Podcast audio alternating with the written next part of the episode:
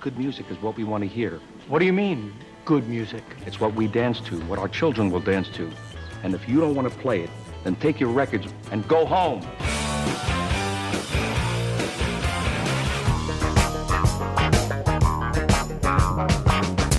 Did you have a band? Good or bad? It's a great band. It's a bad band. It's like pizza, baby. It's good no matter what. There's music in the Get them air.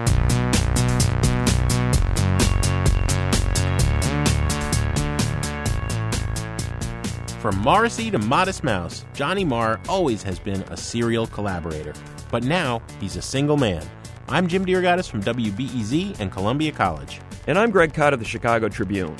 We talked to Johnny Marr about the Smiths and his first solo album. And we review another collaboration between rappers Killer Mike and El-P. That's all coming up on Sound Opinions. You're listening to Sound Opinions, and now it's time for some music news.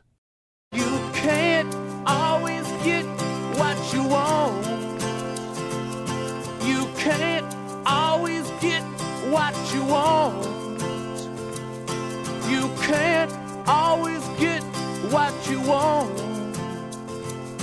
But if you try sometimes, well, you might find. That, of course, is the Rolling Stones with You Can't Always Get What You Want. And the Rolling Stones do, Greg, always get what they want. Hmm. And what they want is money, and they make a lot of it. They have, in five concerts alone on this tour, brought in more than $21 million. But the biggest news on the current Stones World Tour is that they recently played Hyde Park. Why that's important for fans of the Stones, the first time in 44 years that they played at that London landmark. In 1969, they played a huge free concert there to celebrate the life of Brian Jones, the founder of the band who had just died. Jagger read Shelley's poetry. They released thousands of white butterflies. Mm. Okay, it was quite an event, and they had something like two hundred thousand people there. This last Hyde Park concert was only sixty-five thousand, and of course, those people had to pay. It was not free anymore. But you know, you you got a phone call recently from Jagger before he played Chicago, and you were asking about the Stones and money and this fifty and counting tour. The one thing that I took from that conversation, you have to read between the lines a lot with Jagger. He sometimes won't always come out and say exactly what he thinks, but my sense was that he was kind of the wild card here. Everybody else wanted to do this tour for, for years, and Jagger was holding back because he wanted to make sure, A, that Keith Richards was ready to play. He was unsure about his health and about his commitment to being able to come out there and do a good show. And secondly, I'm wondering if he thinks the Stones have anything more to say at this point, which is a valid question.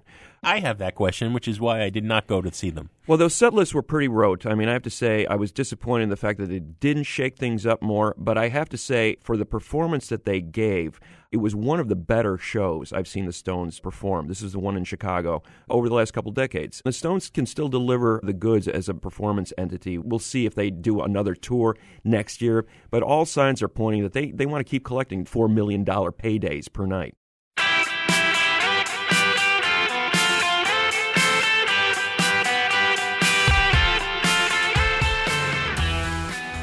You're listening to Sound Opinions, and Smiths fans may recognize those sounds as the guitar stylings of Johnny Marr. However, it's a work completely his own.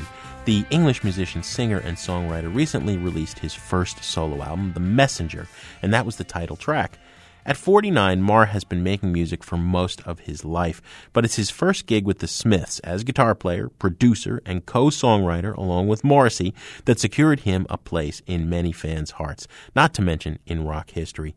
Heck, NME just awarded him its Godlike Genius Award, and Prime Minister David Cameron admitted to having a personal crisis when Marr and Morrissey forbade him from having the Smiths as his number one favorite band. But let's put the Smiths cultum aside for a minute, Jim. Marr's got a great story to tell about his music career, from leaving his band during its heyday to linking up with these young rockers like Modest Mouse and the Cribs over the last few years. He's one of the most inventive and melodic guitarists of his generation, and he joined us recently in the studio. Johnny, welcome to the show. Nice to be here. Nice to see you. Solo record, The Messenger, first one of your career. It's amazing it took this long to get to the first solo record. In this record, Johnny, I think you're you're summing up a lot of what you're about. I mean, it's I hear some new things. I hear some stuff that references your older stuff. Yeah, I, hope uh, other people see it the same way. I, I agree. You know, I think um, one of the reasons why there are echoes in this record of things that I've done in the past was that I just didn't care to edit that out. Mm-hmm. David Bowie's a really great example of that. You know, I mean, to the extreme, really, yeah, from record to record, and and um, and I've done that myself too. And but on this record, I ignored that consideration. I wanted it to be a record that that uh, the songs would be good to play live. So the tempos are pretty much up and the arrangements are tight. They, they don't go on for too long. There's not too much studio illusion.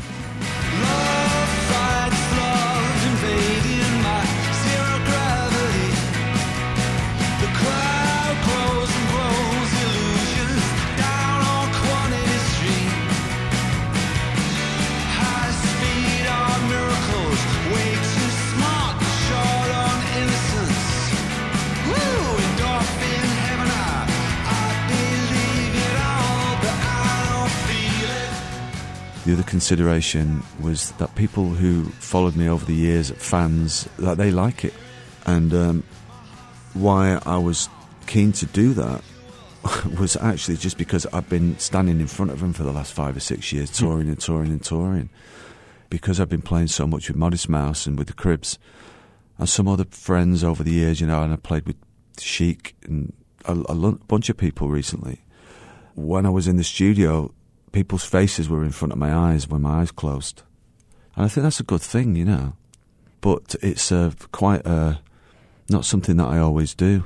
Yeah, and I think it's very identifiably guitar in a pop context. Those great riffs, but they're concise pop songs. I mean, melodies. And it seems like that was in your DNA Yeah. from the very start. Uh, that is true. Luckily for me, I got very serious about playing the guitar. It was a toy for me um, from being a little kid. I had toy guitars all the time, so I was very, very into it.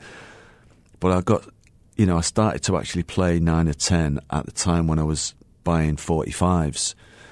And I loved both as much as each other. My development as a guitar player was exactly in sync with my obsession of buying these 40, pop 45s as a little kid. That sound was what I wanted to make on the guitar. Basically, I was a teeny bopper.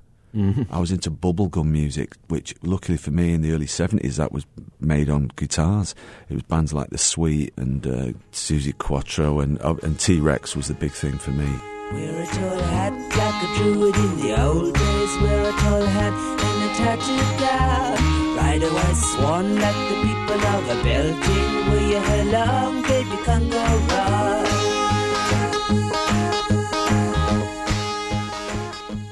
and I'm still a teeny bopper now. So when I got into that bit where guys, you know, you, you know, you then get into more serious guitar players, and my friends were really, you know, really keen to convert me to the ways of Deep Purple and Led Zeppelin and Yes and, and all of that. music.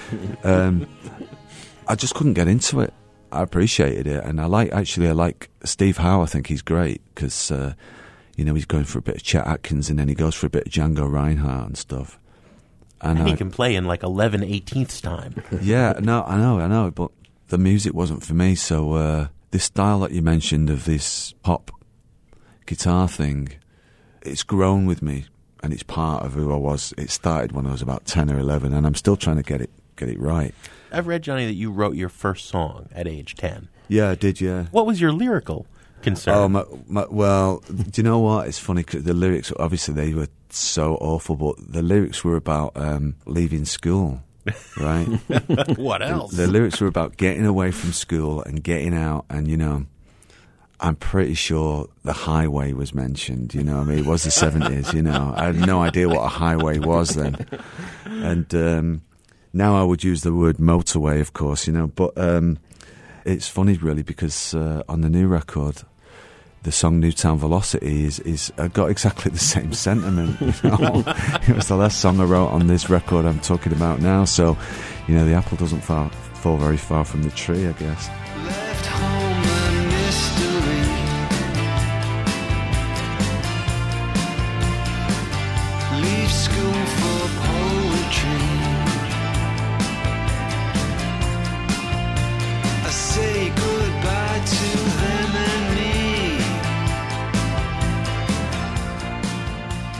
Were coming out of that era where the guitar was the iconic instrument, and you were talking about some of these harder rock bands wanting to make a statement as you know with with these soloists, Ritchie Blackmore and Deep Purple, Yeah. and Jimmy Page and Led Zeppelin, but that never seemed to be a major concern for you. Well, the truth, actually, what happened was because as a as a teenager, I was, I sort of let off the leash very young. The mid seventies sort of classic rock thing, because I was old headed and and I hung out with a lot of older guys.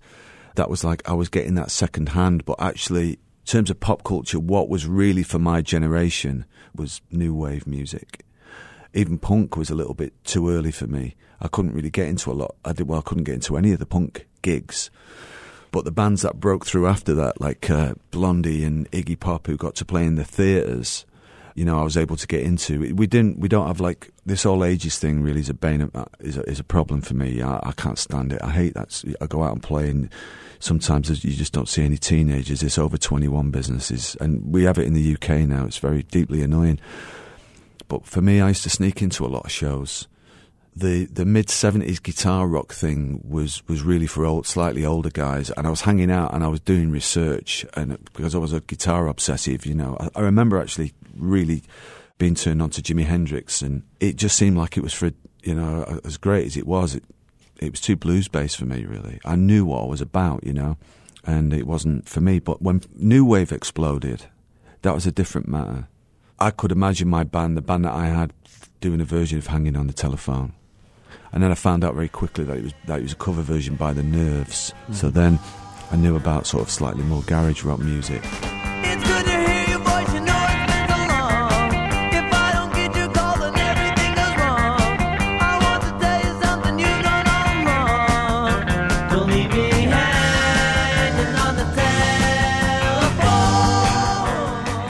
Well, before we get away from Guitar Heroes, I've read one that, that kind of surprised me, but then it made perfect sense. You've said in a few interviews that Bert Jansch really inspired you to be able to sit down and make a solo album. Now, he, he's this incredibly intricate folk stylist, uh, Yeah. legendary, but he's a musician's musician. You only ever hear musicians drop that name. Right. How did you discover him? When did you discover him? Why did he inspire The Messenger? Well, there was Bert Jansch, Nile Rodgers from Chic, and uh, James Williamson from The Stooges. What a list. Yeah. A- what- can we just pause to say no other musician ever would give that list? That's- yeah. Those those were the only three guys that I really. Uh, and when I was younger, I really liked Rory Gallagher, and I thought he his ethos and the way he carried himself, and uh, he was a killer player. But those three guys stuck with me all the way. I can hear it in my playing. But but what happened was, I moved to a neighbourhood about uh, eleven years of age that was. Uh, just had loads of guitar players. Everybody around was a guitar player. It was in the suburbs in the mid uh, early seventies. I moved from the inner city, which was a very tough place, to the suburbs, to you know what Americans would call the projects. But there was a bunch of guitar players, and- and these guys, we all took ourselves so seriously. Billy Duffy from the Cult was one of them. He's just got up and played with me at the Fillmore. It's the first time we've ever ever played together. We've known each other since 1975, since we were 13 or something. Billy was one of them. There was a bunch of guys. One guy, Billy was into Mick Ronson and Pete Townshend and Paul Kossoff. Uh, another guy who was really fiercely talented. He was very, very into Neil Young. We all had our specialist subjects, you know. So when people like Bill Nelson would come along, or you know, we, we just analyse these the hell out of these guitar players. you know, we were like this coterie or a, a salon. They allowed me to be part of it because I could play. The fact is, I could play Rebel Rebel without sticking my tongue out. Right? They're all like, mm-hmm. and I just was like, oh, give, give that to me. So I, I remember that being a, a big moment for me because these older guys didn't want to let on that they thought I was good, but you know, I was, and it was like, oh right, this looked kind of easy.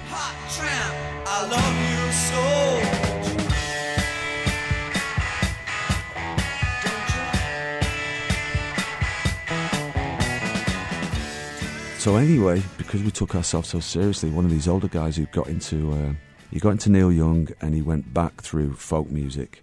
And on the first Buffalo Springfield record, there was a thanks to Bert Jansch. So he took it upon himself to get into Bert Jansch. As soon as I heard Bert, I was like, "This is my guy." You know, I mean, this guy is you know, the bar was really, really raised. Your troubled young life ahead of.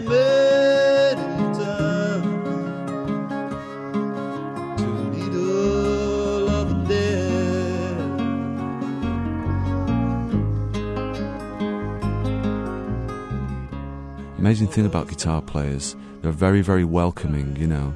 They like checking each other out I do it now with new, you know, young guys are around. I made it my business to to really find out, you know, about Bernard Butler when he came on the scene, mm-hmm. and I love Nick Zinner from the Yeah Yeah Yeahs. You know, guitar players are very good at getting together. You know, Yeah. so in my case, Nile Rodgers is now one of my, you know, a, a really dear friend. You know, mm-hmm. and James Williamson and I have got a friendship. Well, you were in the studio with Jansch, right? Watching him record, or is that? Um, yeah, I played on a couple of his. We made a record. He made a record called uh, Crimson Moon, and I played on a few songs with him. Yeah.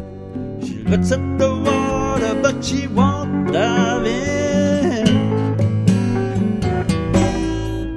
Crimson moon,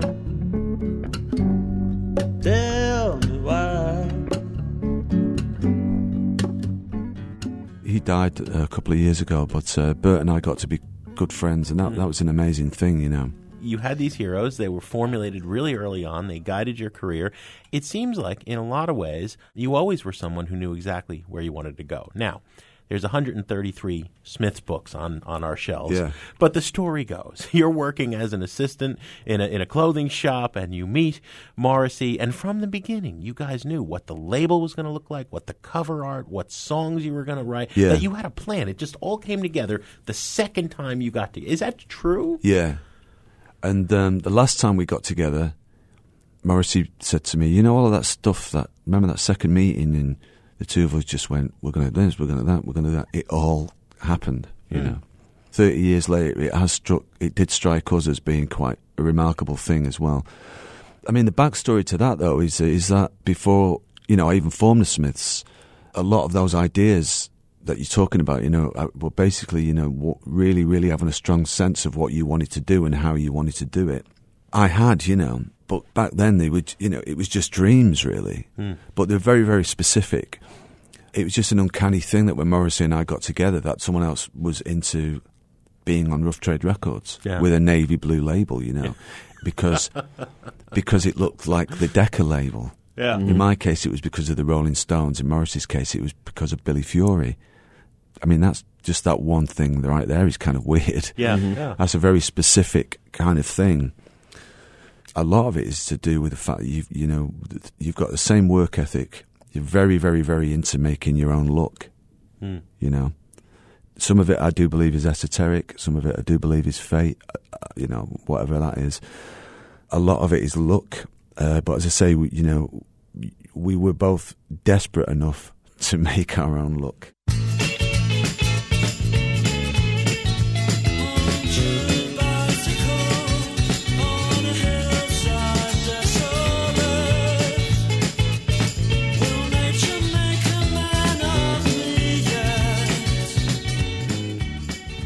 Going to continue talking with Johnny Marr about his stint in the Smiths, ending that band, going solo, and a whole lot more. In a minute on Sound Opinions from WBEZ Chicago and PRX.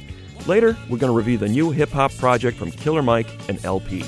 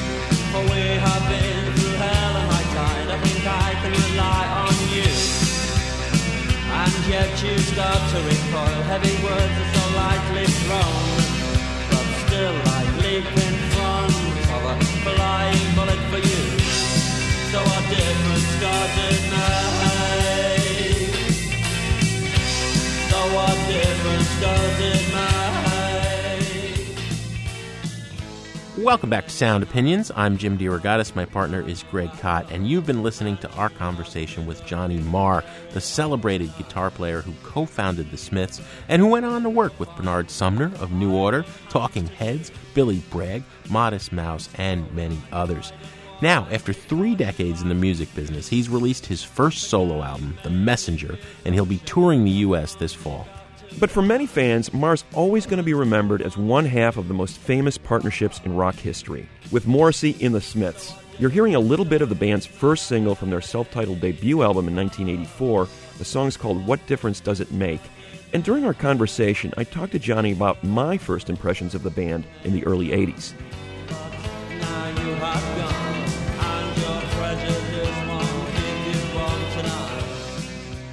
Perception over here, when we first heard those records, from my group of friends anyway, I remember the first cluster of songs, uh, singles, Hand in Glove and This Charming Man, especially What Difference Does It Make? We're going, this is very sophisticated sounding music. I mean, these guitars are orchestrated. It's not Yeah. like a rickety garage punk kind of thing.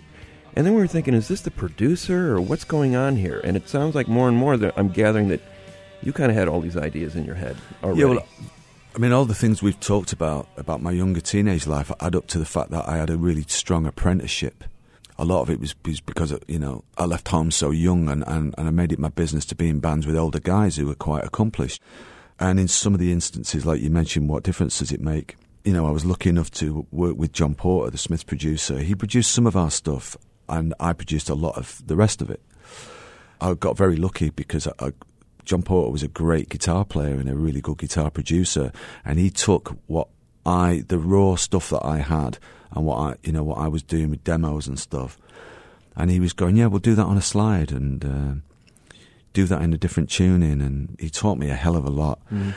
A big part of the Smiths coming out was the John Peel sessions as well which were a really unusual thing back then. You were thrown into the BBC studios for a day. Uh, you got to get there really early, and you had to get out really early. And you had these really grumpy, notoriously grumpy engineers, like get out. And um, so you had to work really quickly, and they weren't into like you indulging yourself. And it was a, that was a really good training ground, and you had to do four songs that sounded good enough to be broadcast.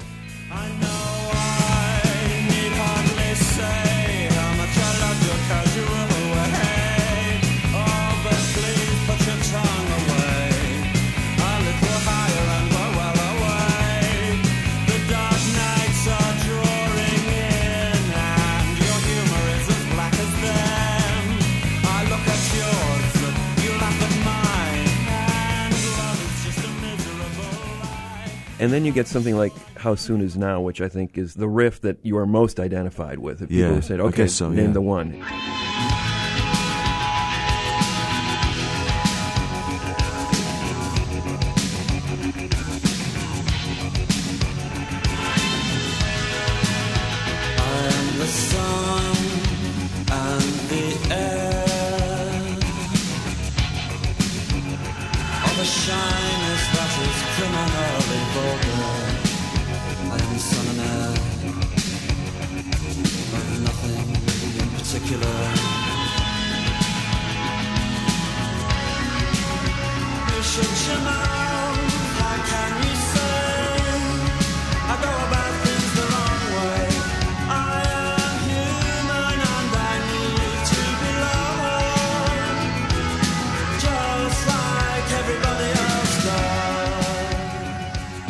Like that was like a special moment for you in terms of creating that? Yeah, as soon as we'd done it, I remember I got in from the studio about 9, 10 a.m. I'd been worked on it with John Porter through the night. The band had laid it down in the day, and then they quite rightly just left us to it. I remember waking up because it was winter, waking up and it was dark, and uh, you know I slept through the day, and I had this cassette by the side of my bed, and I was like, "What happened last night? Did I really do? Did whoa? I think I did something really amazing, you know." I don't know if everybody's going to like it, seriously, because it was a sideways step for the band. But the genesis of it, I had to write a new single, and the Smiths always did things in threes, which is a good number to do things in. I wrote the A side was on the Friday. I was, everyone was kind of hanging around and going out shopping and buying sunglasses and stuff, and I was a little, you know, oh, I've got to get this song together, you know. So I sat in front of my Portastudio. I had this idea for the song, William. It was really nothing. So I wrote this really fast, super fast, short song. I was like, okay, that was good. That took me an hour or two to demo it. And then later on that evening, I went, okay, I've got to do B side now. So I'll do something really sad and slow as a contrast in waltz time. And because I was left on my own, I think I was feeling a little melancholic. And so I wrote this song. It turned out to be Please, Please, Please Let Me Get What I Want. I was missing Manchester and the Irish thing and all that. So that was the vibe going on with that. So I had a fast one and a slow one. And then on the Saturday night, I was still on my own. Everyone's still like, you know, because I sent everybody away. I knew I'd get distracted. So I just rolled a big joint and kicked back and thought, okay, I'll do something different, very, very different. I'll do a long one with a groove, you know. I used to really like the Gun Club. I still really like the Gun Club. They'd done a version of Run Through the Jungle by, by Creedence.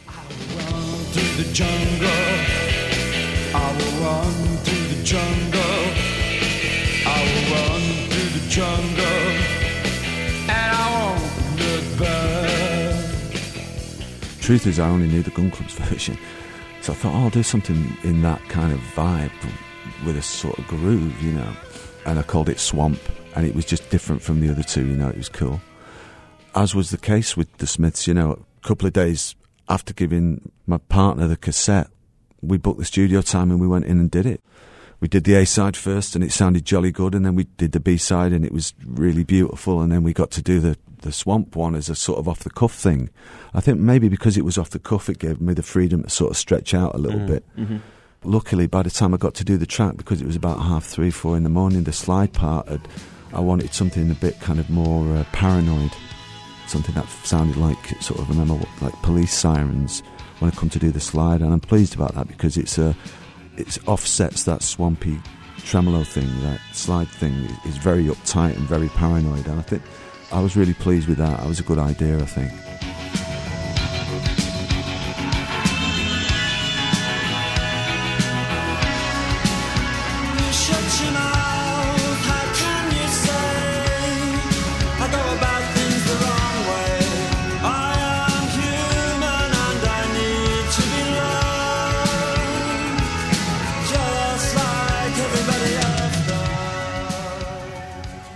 Was it like when the collaboration was working in the Smiths? What was it like when the fantastic rhythm section of Andy Rourke on bass and Mike Joyce on drums sat down and tore into a track, and that Morrissey added the Morrissey to it?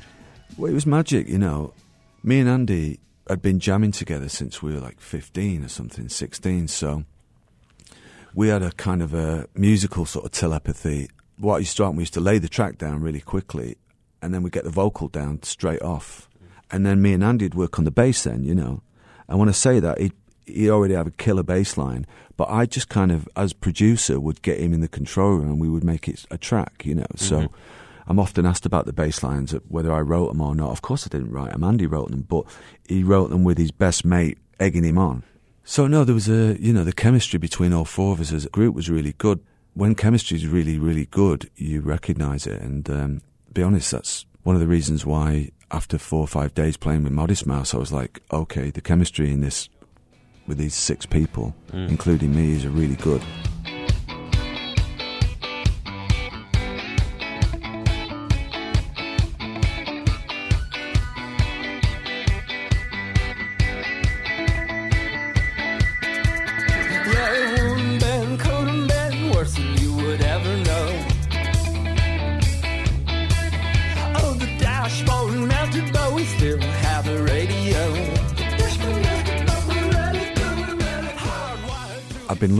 To have been around good chemistry a number of times. It always struck me as an amazing decision that you're, you're young. I think you were 23 when the Smiths broke up. Yeah, I mean, we're playing sold out theater, I mean, big, big places, 4,500 seats, 5,000 seats. Yeah. And you, you just knock it in the head, and that's it. I'm walking away from this. Mm. A few years later, you're in electronic, which is a completely different, you know, you're, I guess you're early on working with computers and stuff like that. Yeah.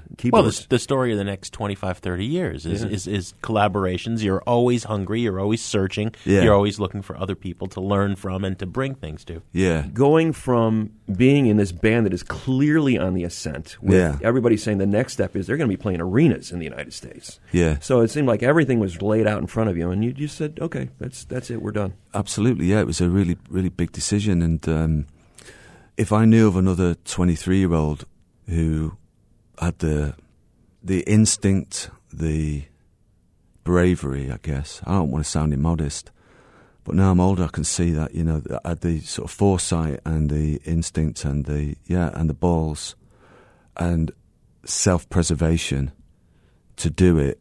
I, I think I would be really quite impressed.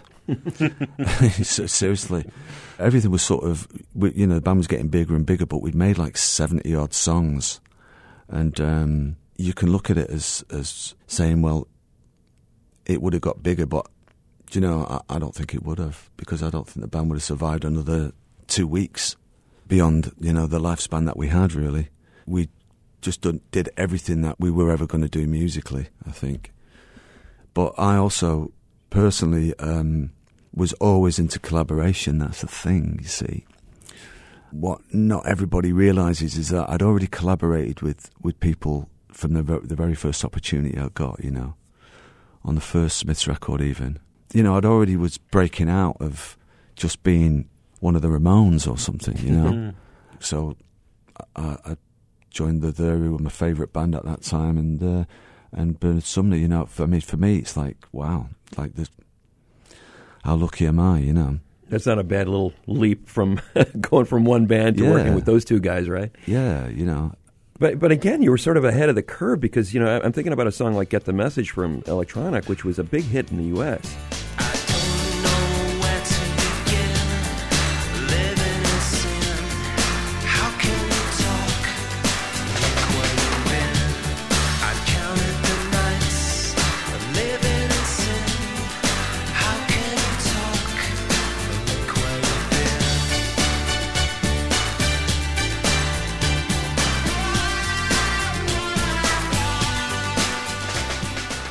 Dance music doesn't nearly, or electronic music doesn't nearly have the cachet in the U.S. that it did in in England and in the and uh, Europe. So that was kind of a presaging what was going to happen years later. yeah. It seemed very natural, and here's this big hit. It was a new area, but it, were you sort of aware that you were sort of doing something that was a little bit more groundbreaking, at least in terms of the way I it was, was going to be? I was trying to, yeah. I've always felt like one of my generation. There are guys and women who are my peers who are not famous or they're not musicians. They might be doing different jobs or they might be doing no jobs, but that I'm making music for them. I'm the guy, you know, I'm their, I'm their guy who plays the guitar and sings and, and does stuff. And we, you know, I, I knew that there would be some people who would get it. And some of them were Smiths fans and some of them wouldn't get it. But I always made the assumption that there are people out, out there who get what I do. So, you know, a lot of the story is like, oh, you know, band split up and blah, blah, blah, blah, blah, all of that.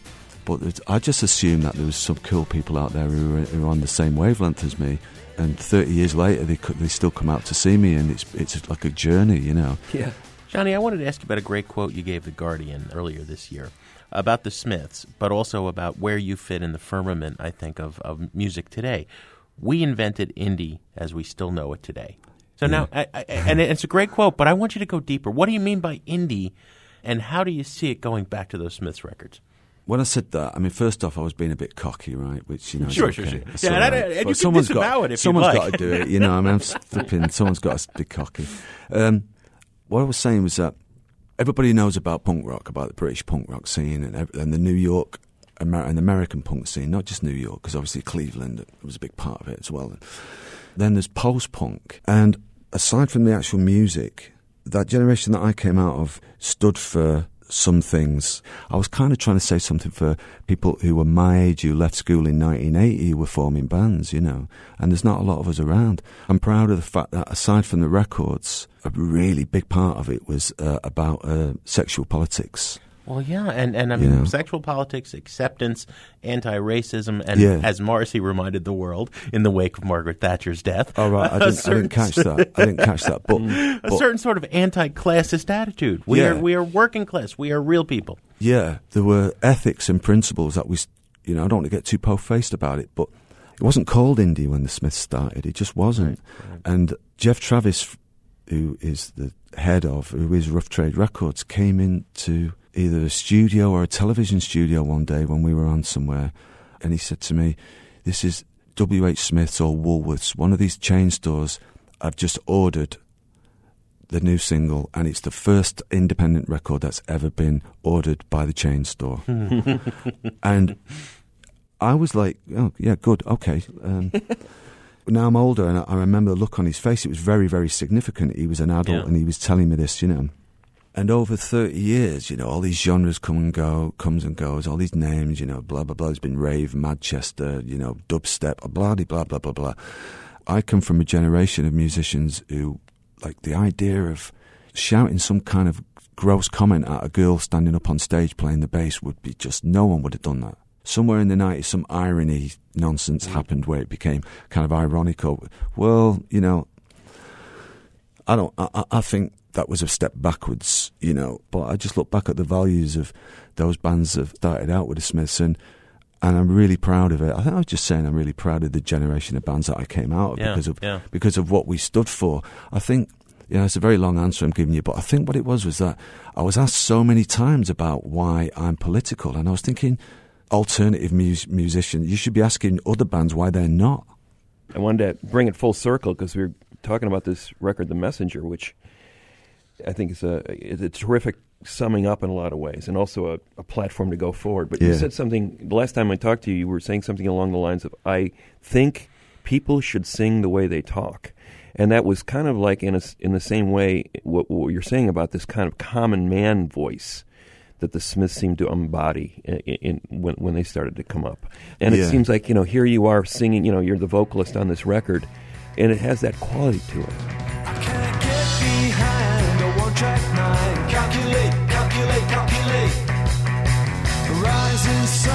On the rerun. Sensation got me thinking. Equation no good for nothing.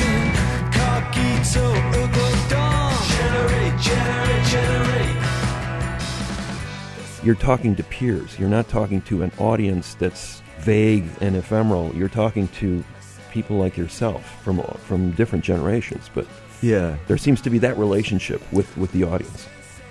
Yeah, I think I think that's right. The shows that I go to, when I, you know, and I do go to shows, are in kind of banging clubs. You know, the music I like is, is kind of banging music. I don't really go to a lot of stadium shows, even so, even though some of my friends play in those kind of, you know, in those bands. So I don't imagine myself singing in that kind of environment. So I sing in a kind of a pretty clipped way that sounds good in a in a club or in a little theatre. I'm not looking to sing some massive, big, sort of super croony, huge. No, because some people, there are some bands around who do that very well. You know, they sing they sing very big anthems, and but that's not the way I think, and it's not the way I live either. You know, I'll be very surprised if if I ever look out off stage and I see twenty thousand lighters in the air. Johnny, it's been an absolute pleasure having you here on no worries. Yeah, thanks for inviting me. It's been good chatting.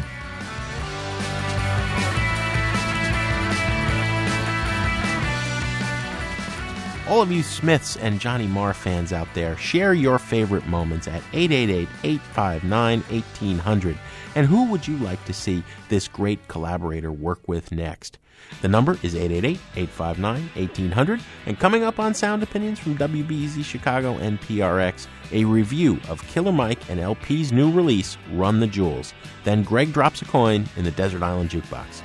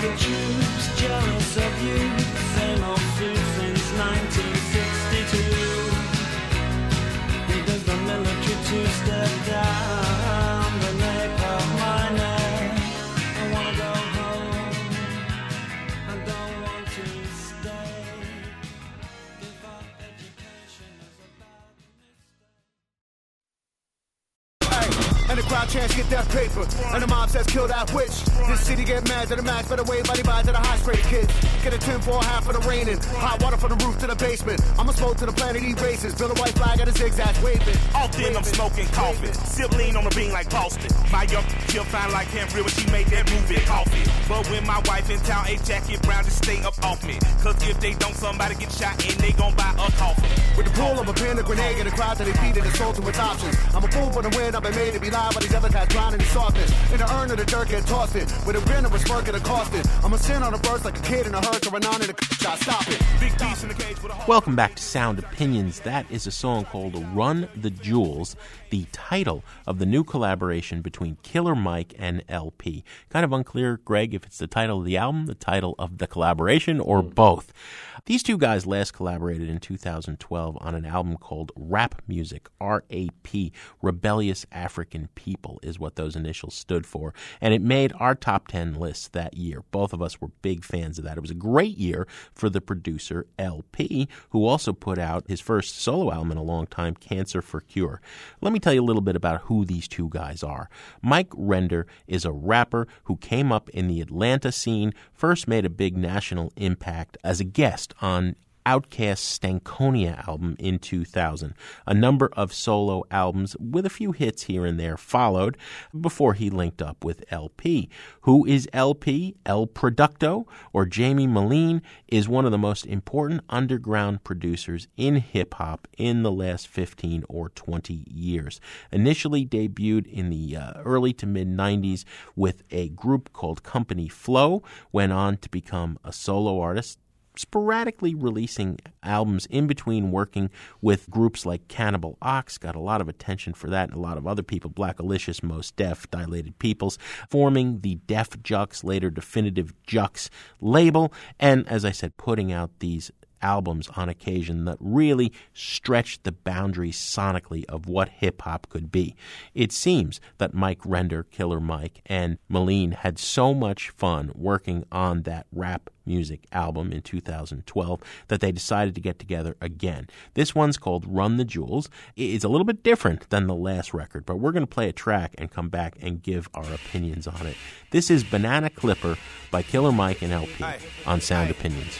I move with the elegance of an African elephant. I presented the evidence, eloquent as a president. Evident it's been ever since I deserve me a championship. But before I banana clip, I'ma chill so my man can rip. Little man against hellion with the heart of an orphan. I got the words of a murderer and I opt for distortion. You take a slice of my portion, I'll take a piece of your profit. I drive an illegal speed to keep an OZ in my pocket. We run the jewels in your town, a quarter pound on my person. I'm known for pounding the stage. I'm talking burning and cursing. Producer gave me a beat, said it's the beat of the year. I said El-P didn't do it, so get the f- out of here. You wanna hang, bring your throat. I got stools in a rope. I'm a slang pope, haranguing a land with a man's flow.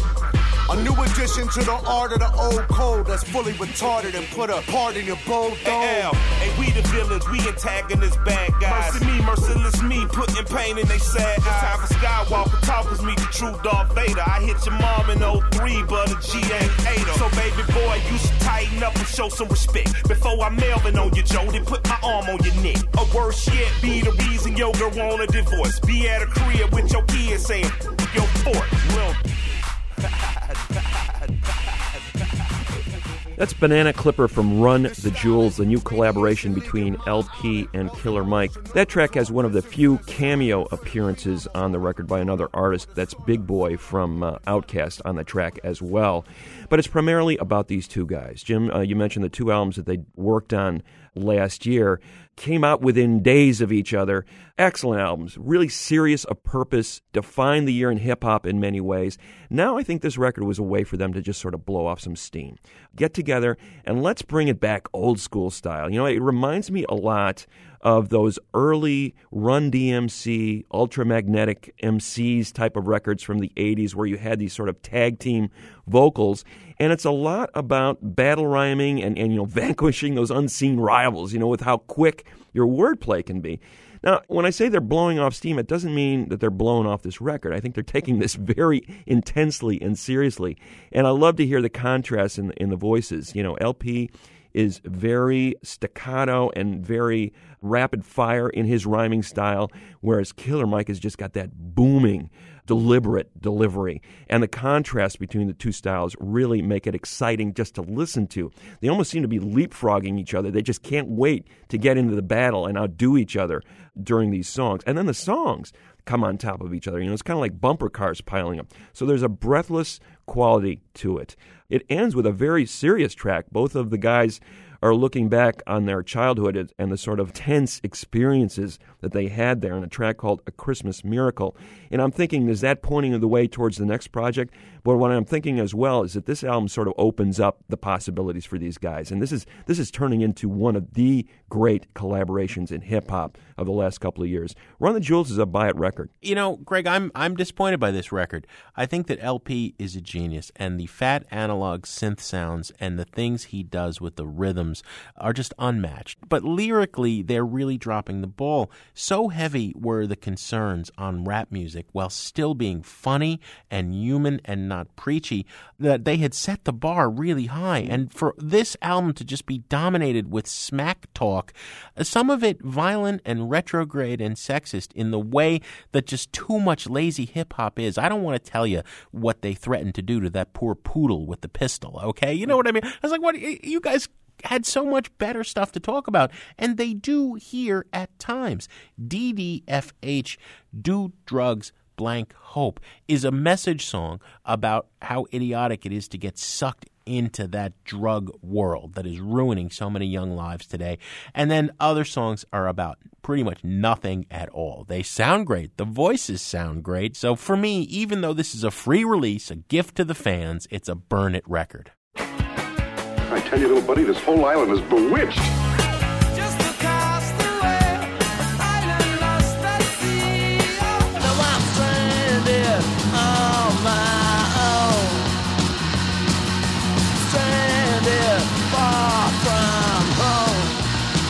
Come on. You remember, we were shipwrecked together. Stranded, I'm so far home. Stranded, yeah, I'm on my own. As often as possible here on Sound Opinions, Greg or I like to take a trip out to the desert island jukebox and play a song we can't live without. Greg is paragliding out to the island. What have you got for us, Mr. Kot? Yeah, I'm paragliding into my deep, dark past. You know, as a kid, you, you start getting exposed to music, and there's a moment sometimes when that music hits you and just sort of dashes you against the rocks. And uh, that moment came when I heard this song for the first time. I, I remember exactly where I was. I was in my parents' kitchen and it was the summertime, and the AM pop radio station in my town, I grew up in Syracuse, New York, would run through the 500 greatest songs of all time, you know, just to kill time during the summer. And this song came on, and it hit me like a lightning bolt. I could not believe what I was hearing. It was The House of the Rising Sun by The Animals, uh, a 1964 number one hit for them. And it was a folk song for centuries. Obviously, it had been performed through the ages. Dave Van Ronk had been performing in the Greenwich Village folk scene. Dylan recorded a version of it on his debut album. Nina Simone had done a version of it, but no one had done a version quite like what the Animals did out of England at the time. This was a really dark, foreboding mix of that traditional folk song and this garage rock drone that the band specialized in. I didn't know any of that stuff when I heard the song. All I remember is the mood, the atmosphere they were setting was unlike anything I'd ever heard. That Alan Price Vox Continental organ sort of droning in the background, those guitar chords, those arpeggiated guitar chords by Hilton Valentine, and most of all, the voice of Eric Burdon. This House of the Rising Sun, what was that? You know, uh, there's various interpretations of what the song means. It's a, it's a song about a brothel, it's a song about a prison all I'm hearing is that this guy with that desperate wail, he's, he's, you know, the voice of experience. He's obviously a much older guy than me. And he's telling me, he's sending me a warning. He says, you know, don't follow me down this path because it's really tragic and it ends in a really bad way. You think, is this guy going to prison? Is he going to die? I mean, it's, it's, there are really awful things going through my mind. I mean, it left me, you know, startled, confused, troubled. And I remember sitting there, my jaw hanging down to the floor, waiting for it to come out again. My buddies were saying, "Come on, let's go play some baseball." No, I said, "I'm going to sit here and wait for that song to be, get played again." And I, I sat there for hours waiting for, not knowing how radio worked at the time. But I just remembered that was the moment when I go, "Wow, music is this powerful force that can change your life." And my life changed right then. Here it is, "The House of the Rising Sun" from the Animals on Sound Opinions.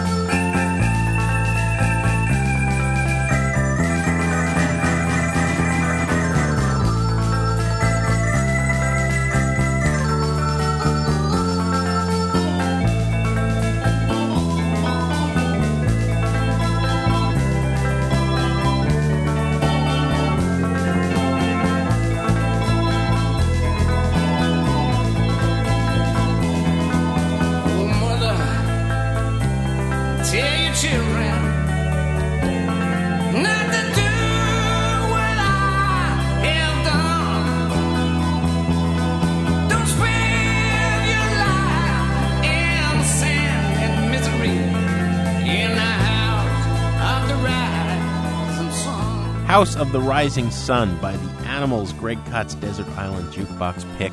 Greg, what do we have on the show next week? Next week, we're going to play some records you cannot live without going through our buried treasures. As always, Greg, we have some thank yous to say on the way out. Sound Opinions is produced by Robin Linn, Jason Saldanha, and Annie Minoff. Our intern is Megan Murphy. And our fearless leader, our executive producer, Torey Southside Malatia. Not a day goes by when he doesn't ask, How soon is now?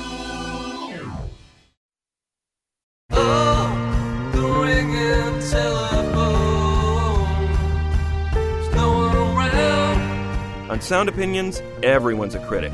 So now it's time to hear what you have to say. Hang on the telephone. Hang on the telephone. Hang on the telephone. Hang on the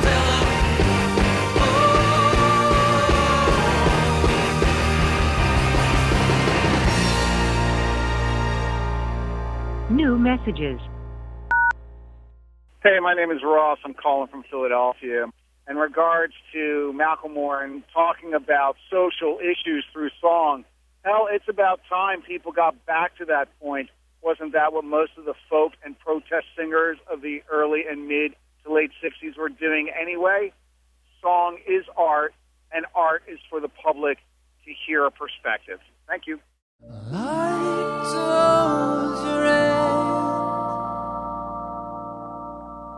But your end isn't near anymore.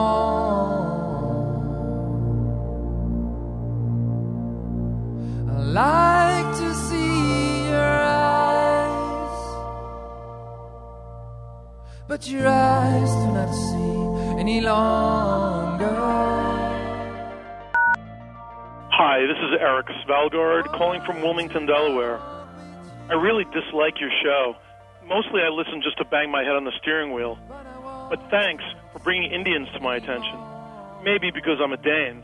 But this is the first new music on your show that didn't force me off the radio. Unfortunately, you went next right to discussing the new effort by Black Sabbath. With all the trashy filler albums released by aging rockers of my generations in the last 10 years, I think it's kind of nice to see a group return to its roots and still sound good and be relevant to kids who like metal. Ozzy may not have the range he had at 18, but his voice still has the same strength in its mid range, as always. Thank you. Out of the gloom, I rise up from my tomb into impending doom. Now my body is my shrine.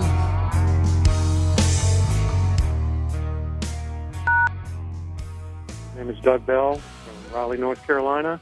I enjoyed your show on the uh, on the beats. Wondered how you got through it without mentioning soul coughing, uh, not only in their style of uh, lyrics, but what I hear is a rejection of uh, consumerism and the middle class, so to speak, that the beats seem to be rebelling against. At least they were in my day. And uh, add to that, I remember the Fugs when I was at Fort Dix in the mid '60s in the Army, and uh, we weren't supposed to listen to the radio stations with the Fugs because that was too much for our weak little minds. But we managed to listen to them anyways and enjoyed every bit of it. Thanks very much.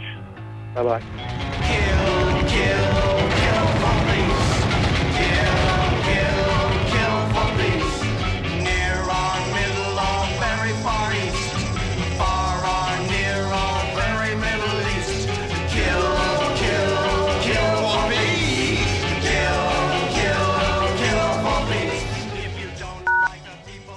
Hi, guys. It's Jim Testa from New Jersey, and I just wanted to uh, congratulate you on the show on the beats and the beatnik influence in music. I thought that was a really interesting show.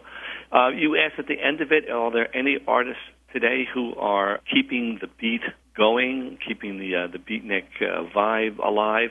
And two people came immediately to mind: Mike Watt, who, if you've ever spoken to Mike, you know he talks just like a beatnik. Somebody once said the only thing new is you finding out about it. And this is where the Minutemen was. It was like the whole thing was open to us where you could actually make up your mind about things. And Peter Stampfel, you mentioned the Fugs and Tuli Kupferberg. Uh, Peter Stampfel was a member of the Fugs at one point and the Holy Modal Rounders, and he's still making music. His new album with Jeffrey Lewis is very entertaining and very, very beatnik.